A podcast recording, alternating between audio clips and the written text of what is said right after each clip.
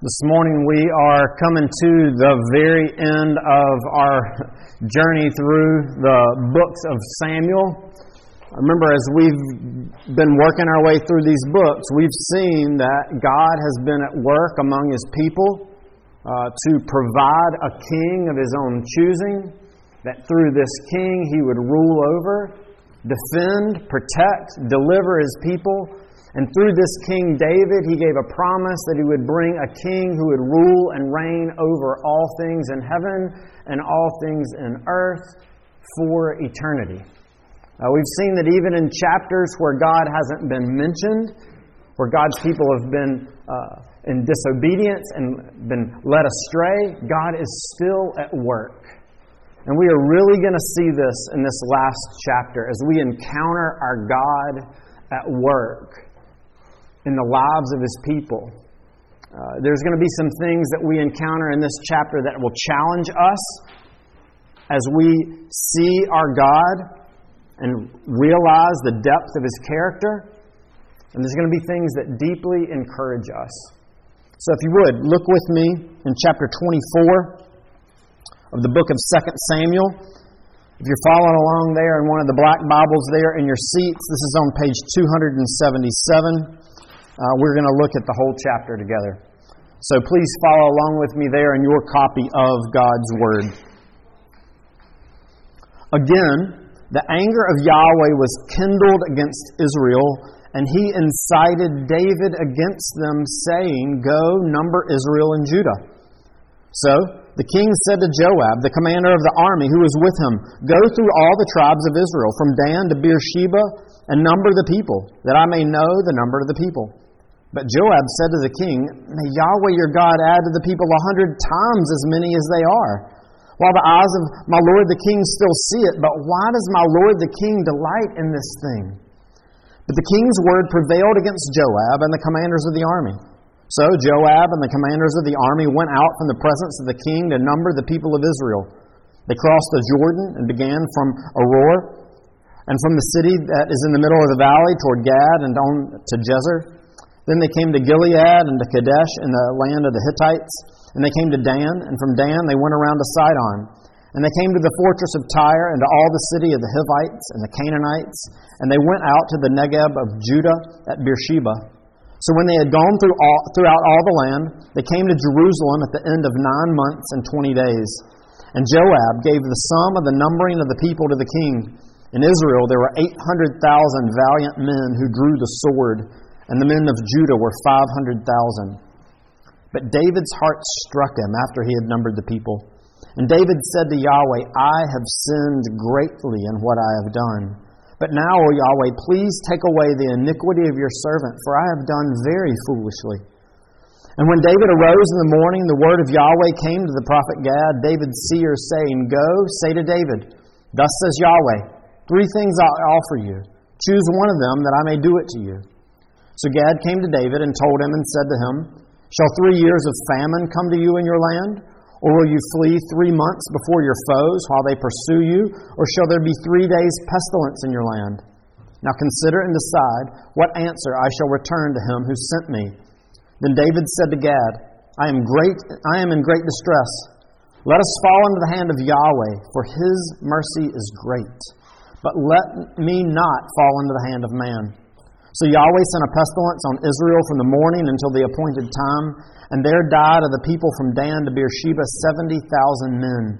And when the angel stretched out his hand toward Jerusalem to destroy it, Yahweh relented from the calamity and said to the angel who was working destruction among the people, It is enough. Now stay your hand. And the angel of Yahweh was by the threshing floor of Araunah, the Jebusite. Then David spoke to Yahweh when he saw the angel who was striking the people and said, Behold, I have sinned and I have done wickedly.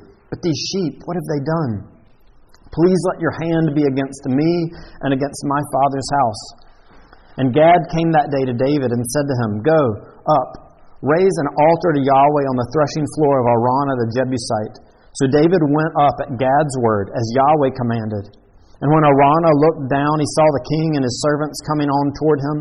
And Araunah went out and paid homage to the king with his face to the ground. And Araunah said, Why has my lord the king come to his servant? David said, To buy the threshing floor from you, in order to build an altar to Yahweh, that the plague may be averted from the people. Then Araunah said to David, Let my lord the king take and offer up what seems good to him. Here are the oxen for the burnt offering, and the threshing sledges, and the yokes of the oxen for the wood. All this, O king, Araunah gives to the king. And Araunah said to the king, May Yahweh your God accept you. But the king said to Araunah, No, I will buy it from you for a price. I will not offer burnt offerings to Yahweh my God that cost me nothing. So David uh, bought the threshing floor and the oxen for fifty shekels of silver. And David built there an altar to Yahweh and offered burnt offerings and peace offerings. So Yahweh responded to the plea for the land, and the plague was averted from Israel. Let's pray. God, we thank you that you have given us your word. We thank you that in the former days you spoke to and you revealed yourself to your people through your prophets. And in these last days, you have uh, definitively spoken to us, your people, through your Son. And you continue to speak to us as you reveal yourself through the Scriptures. Uh, Holy Spirit, we pray uh, that you would continue accomplishing your work, accomplishing and uh, redeeming a people for yourself, purifying a people for our Heavenly Father, that we may rest in Him and hope in Him and live righteously before Him because He has declared us righteous in Jesus. Uh, it is in His name that we pray. Amen. Uh, kids, if you want to keep track of uh, uh, some words uh, this morning, you can do that, or you can draw me a picture. Uh, there's some uh, some interesting stuff that's that's happening here of this angel of destruction coming before the people of God. But the, as we encounter God in this passage, some things that you can listen for is we're going to see that our God is a sovereign God. We're going to see that our God is a merciful God. And we're going to see that our God is an atoning God. So if you want to listen for sovereign, merciful, and atoning, uh, you, can, uh, you can do that. And show me your count after the, uh, after the service, or we'll stick your picture up here over on our picture wall. Uh, so, the, the first thing that we see as we encounter God in this passage is that we have and we serve a sovereign God. It's in light of God being a sovereign God that we as His people must bow before Him. The sovereignty of this God is really shocking. It can be troubling for us in this passage. Notice what we read there at the beginning. Again, the anger of Yahweh was kindled against Israel, and he, Yahweh, incited David against them, saying, Go, number Israel and Judah. God is angry with Israel. God is the one who incites David to go up and number the people. And then what happens? It's in light of David's numbering the people that God judges and punishes the people. It's David's reflection on how he goes about carrying out the census that David declares later in verse 10 I have sinned greatly in what I've done. He calls what he has done iniquity and foolishness. How, is this right? How can God say and call David to do one thing and then turn around and judge and punish the people for that thing that David does. Can our God be righteous in this? How is it that God, and what is his relationship to sin, to evil, to wickedness in the world? How are humans responsible for these things if God has a, a, part in what is going on? How do we make sense of this? Because we see here that as the author of 2 Samuel is revealing these things to us, our God is sovereign over everything, even over the sin of individual humans. What do we do? Well, uh, we need to start with what we know. What do we know? we know that what we are reading is the Word of God. God has revealed Himself to us in the Scriptures of the Old and New Testament. These Scriptures are without error. God reveals himself clearly and sufficiently to us, his people. Um, although the, the, the, main things as far as salvation goes with Christ are, are, are clear, there are some things that are unclear. What do we do with things like this that are confusing and bring up questions for us? That's where the next principle comes in. Is we use the clearer portions of scripture to help us interpret things that are unclear and that we struggle to make sense of, like God's sovereignty as it's related to sin. What is clear in God's word about the character of our God? He's righteous. He is perfect. He does not sin, nor does he tempt anyone to sin. We must uphold that. Whatever we're reading, we must know that is clear, and so we might not understand exactly what's going on, but we need to hold that truth firm. What else do we know? We're finite. Our God that we worship, who has created and made all things, who has redeemed us, and who is revealing himself to us, is infinite in his being, in his wisdom, in his power, in his knowledge. It shouldn't surprise us that there are things about our God and about the way He works and His activity in the world that we don't understand and do not grasp. He is revealing Himself to creatures. We, there will be things that are a mystery to us that we don't understand about the sovereignty and the purposes and the work of our God. Those are the things that are clear. But as we look at this, there's things in Scripture uh, that, that begin to help us understand more about what's going on. Uh, here uh, in 1 Samuel, it says that God incited uh, David to do this. Uh, over in 1 Chronicles, chapter 21, it's a parallel account of what's going on. And the author of Chronicles, as he writes and recounts this to us, listen to what, what he says in 1 Chronicles 21. Then Satan stood against Israel and incited David to number Israel. Well, is it God? Is it Satan? Or, as we're seeing in both of these chapters, is it David? The answer is yes. All are active all have a part in what is going on. God is sovereign over all of it, but He is you, the good and righteous and holy God is using and carries out His purposes and His intentions that He determined and prepared and decreed before the foundation of the world for His own glory is carried out through the sinful acts of others. He is the primary cause but he brings about his work and his purposes and his will through secondary causes, through individuals. Uh, think about another place in Scripture where we see this, where both God is active and Satan is active. Can you think of another place in Scripture where that happens? Job. The opening chapters of Job. Satan, in his wickedness and his desire to undermine God's work in the world and to accuse and call Job's character into question, he comes before God desiring to, to, to mess around with Job. And God says, Yes, go and consider Job.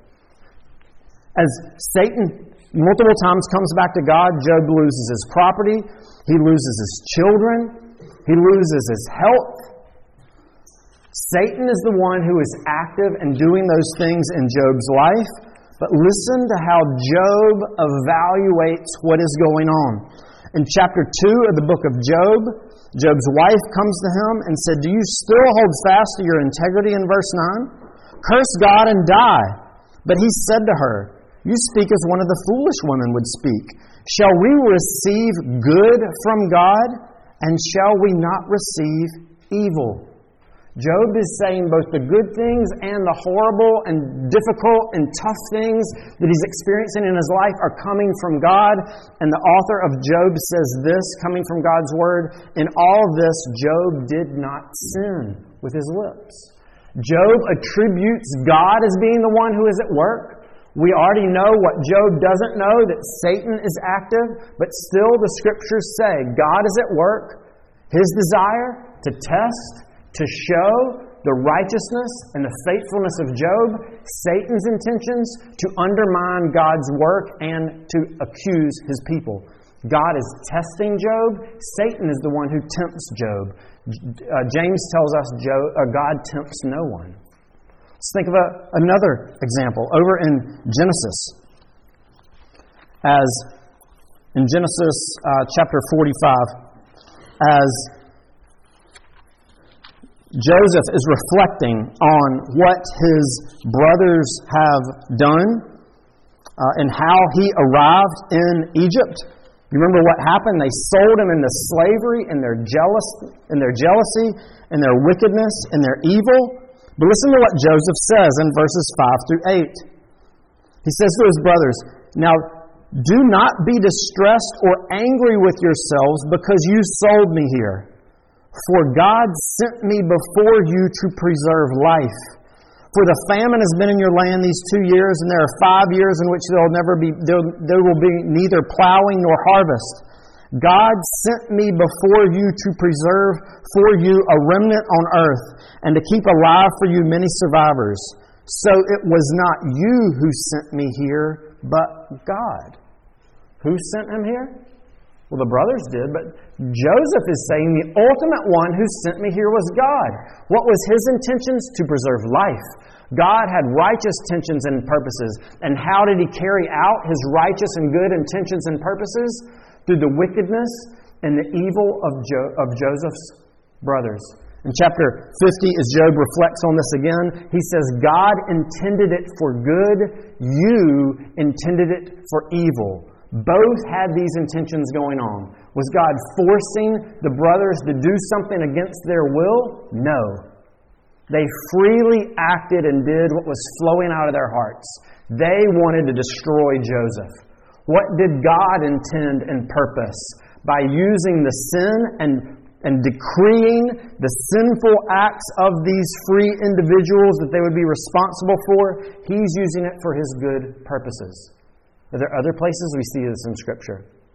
Think about God's judgment on Israel, where He raises up, and He uses this language in the prophets I am raising up a nation to judge and punish my people the Assyrians, the Babylonians, the Medes and the Persians. The prophets, some of them have trouble. The book of Habakkuk is the prophet struggling and trying to understand how could a righteous and holy God use a wicked nation in their sin to judge and purify and punish his people. But God, the scriptures affirm, God is doing what? He's righteously judging the sin of his people by using the sinful actions of the Babylonians, the Assyrians, the Medes and Persians. In fact, Isaiah, as he's reflecting on the Medes who will rise up and destroy and punish the Babylonians, he calls them his mighty men. So, what do we see here? If, if, if God can use the sinful acts of people outside of his people to accomplish his purposes, here, what is he doing? He's using the free actions of David that he's responsible for in his sin to accomplish his purposes of carrying out his just punishment on his people Israel. David is responsible for his sin. David's not being forced to do anything against his will. And God is the one who is the righteous one here, who is punishing rightly his people we really can struggle to grasp and see how this can come together. But ultimately, where can we look? We looked at the cross. You remember we've looked at this multiple times as we've been going through uh, through uh, First and, and Second Samuel, because there's been some difficult passages like we've come to this before.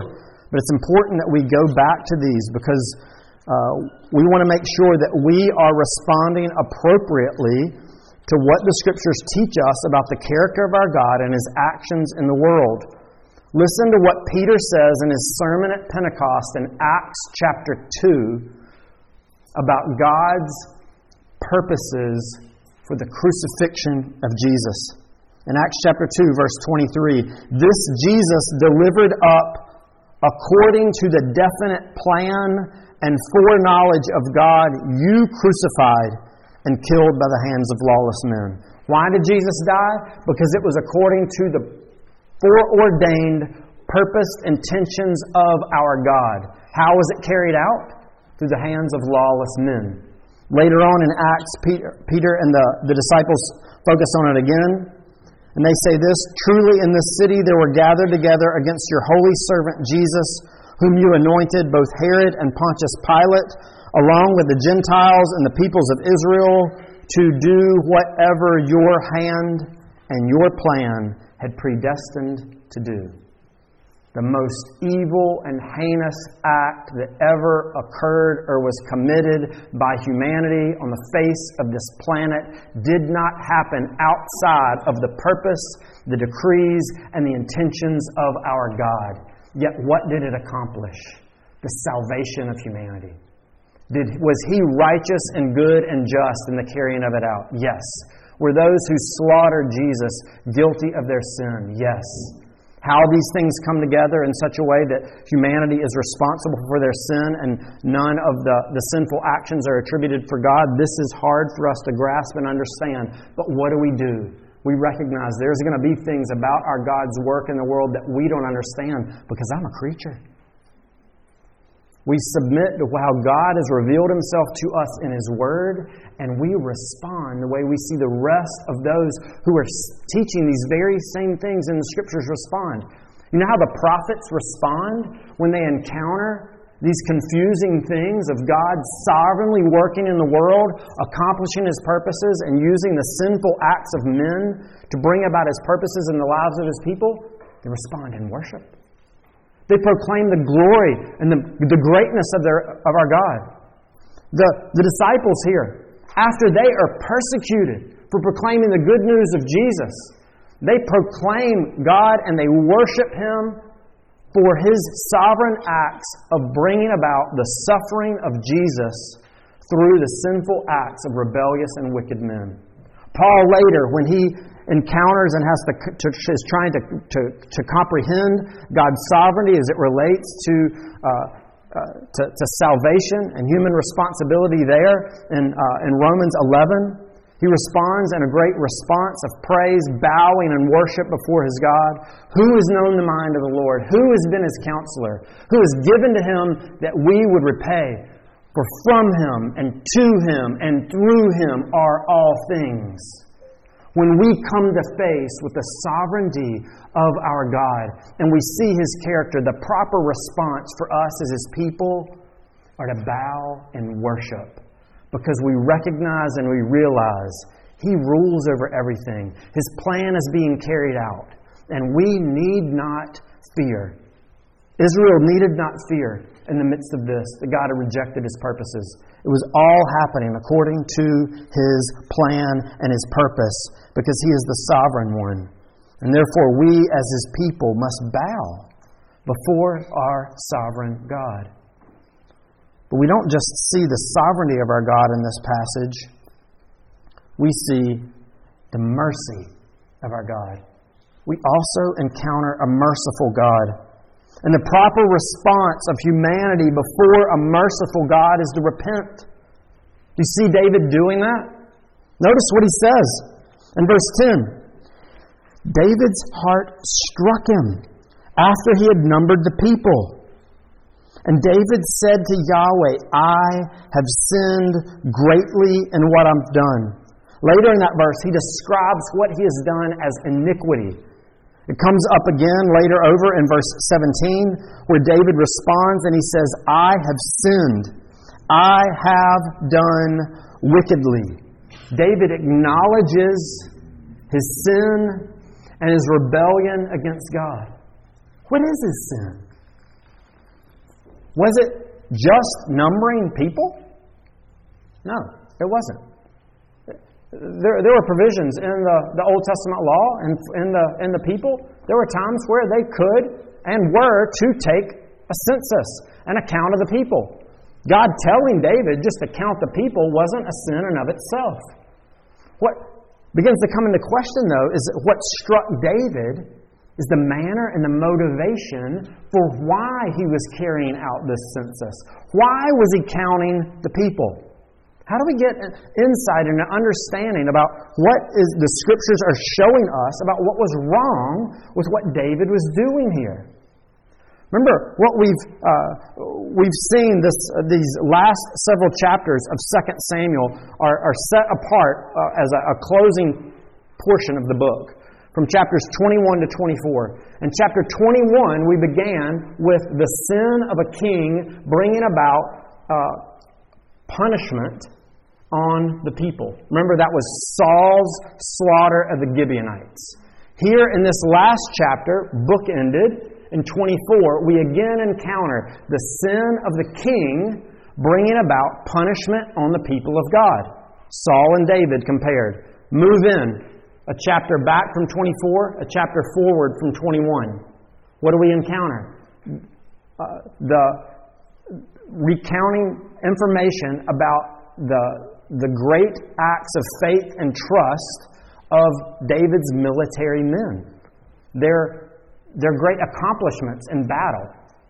Then move in again, and what do we see?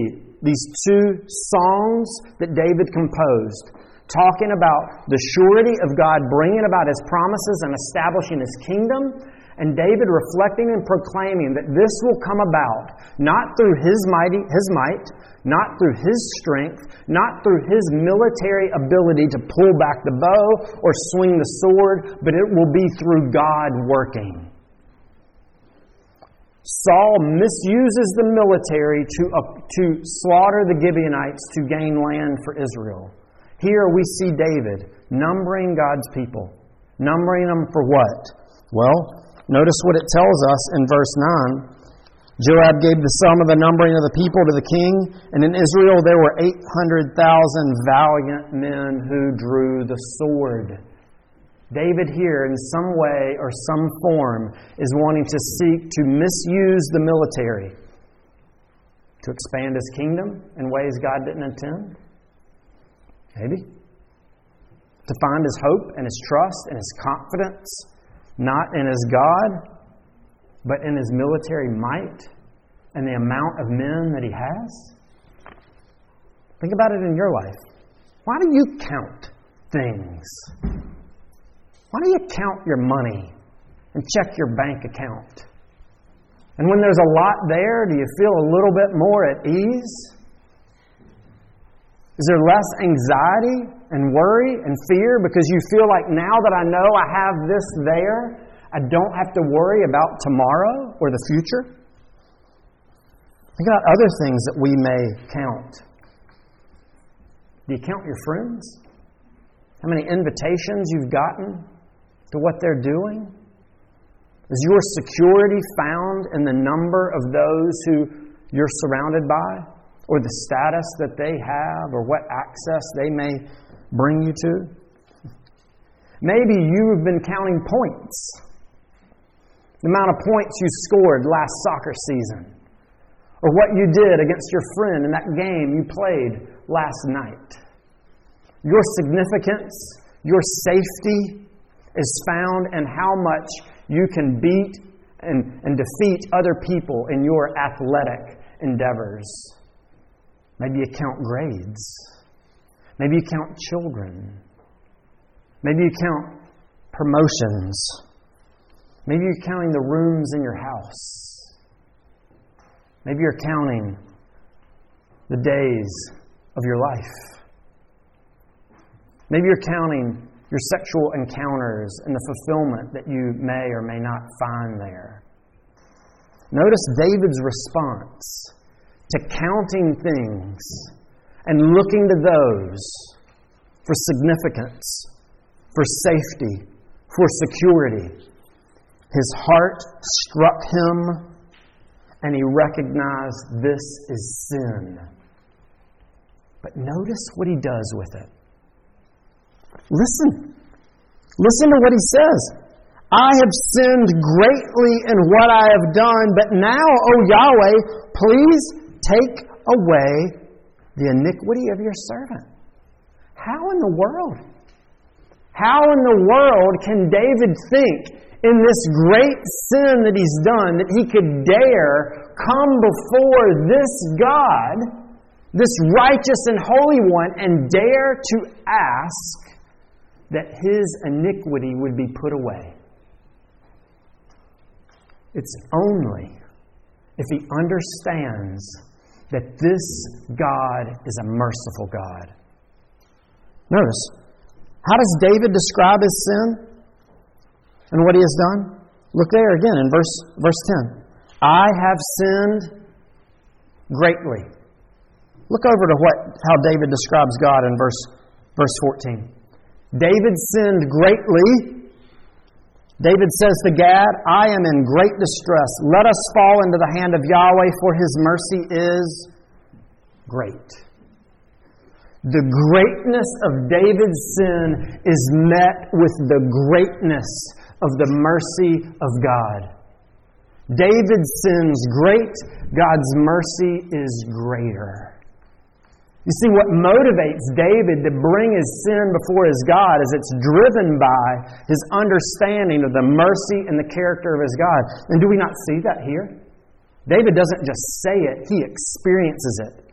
You notice here in verse 10, David acknowledges his sin before God, and then look in verse 11. When David arose in the morning, God's there, speaking through the prophet Gad and announcing and proclaiming to David what the judgment will be, but he gives David a part to play in choosing what it will be. David, again, as he communicates and he acknowledges his sin before God, God sends the, he chooses the, the pestilence to come. God sends the destroying angel among the people. But look in verse 10, or verse uh, 16. It was supposed to be for three days, but 70,000 men die when the angel starts to stretch his hand out against Jerusalem. Yahweh relents.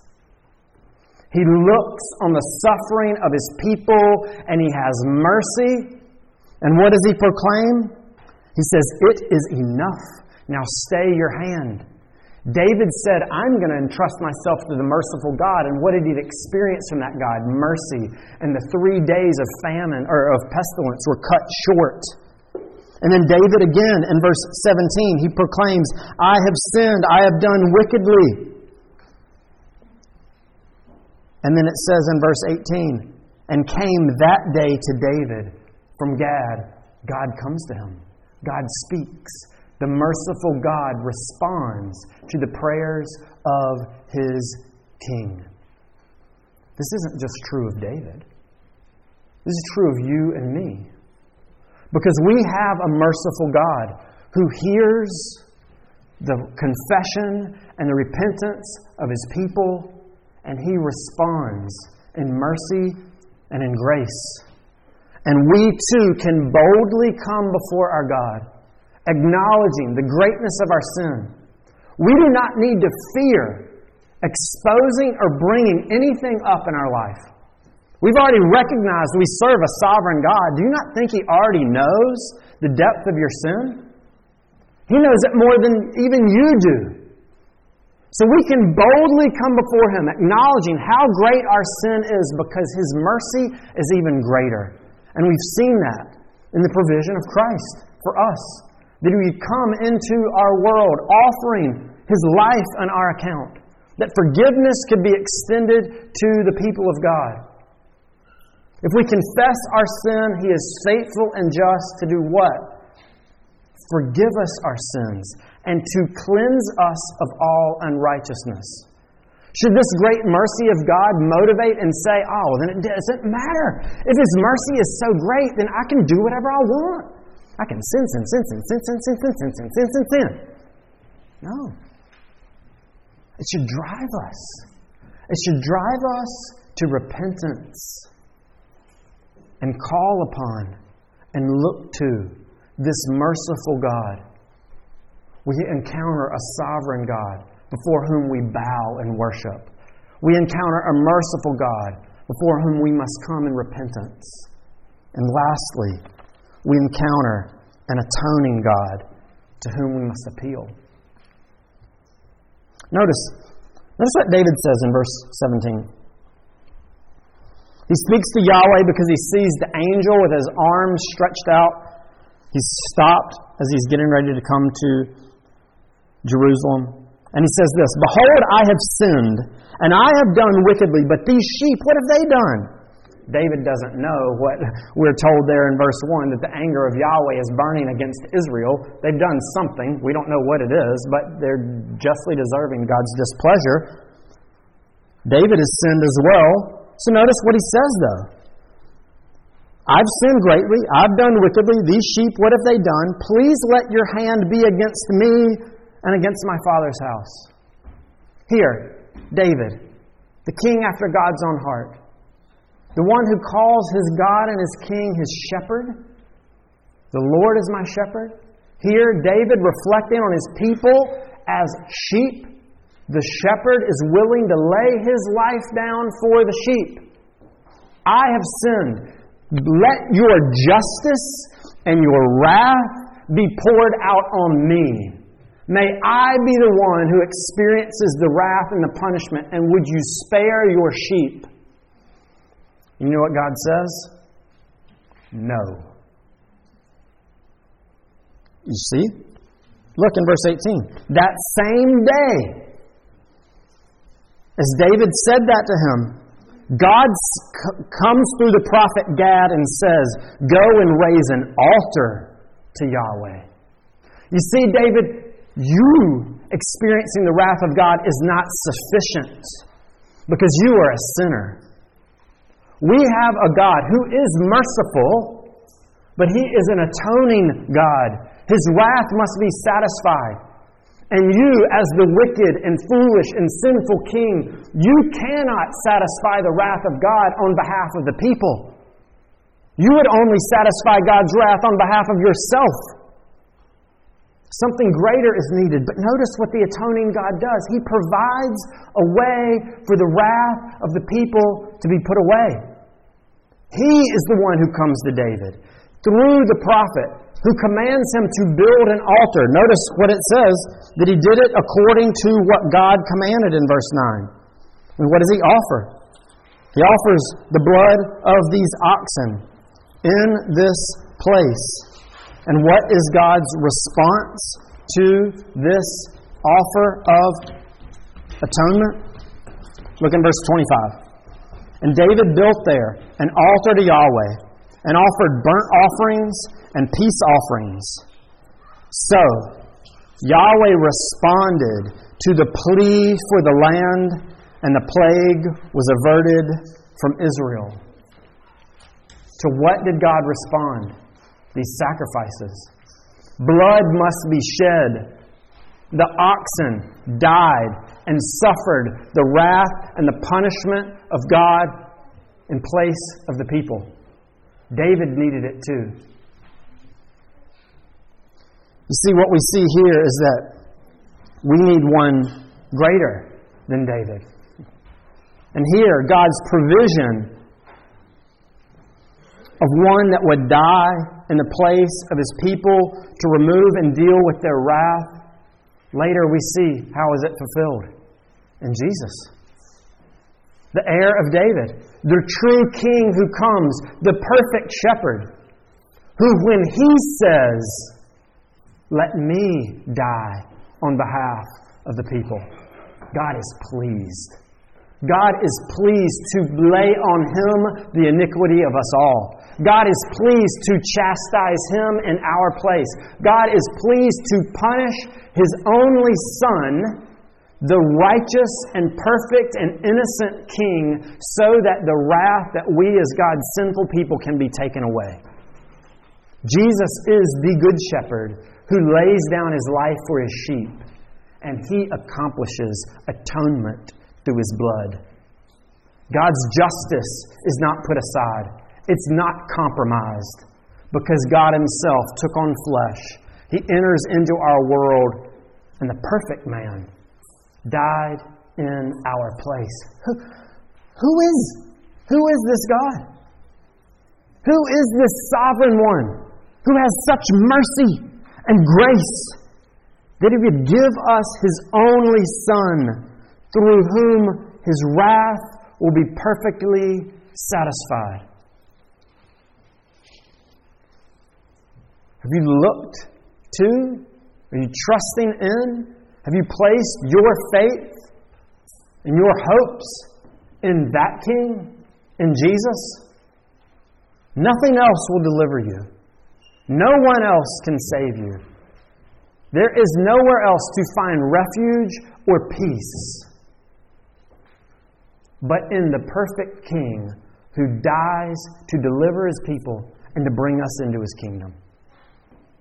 If you have not trusted in Christ, the sad news of this passage is that the wrath and justice still awaits you.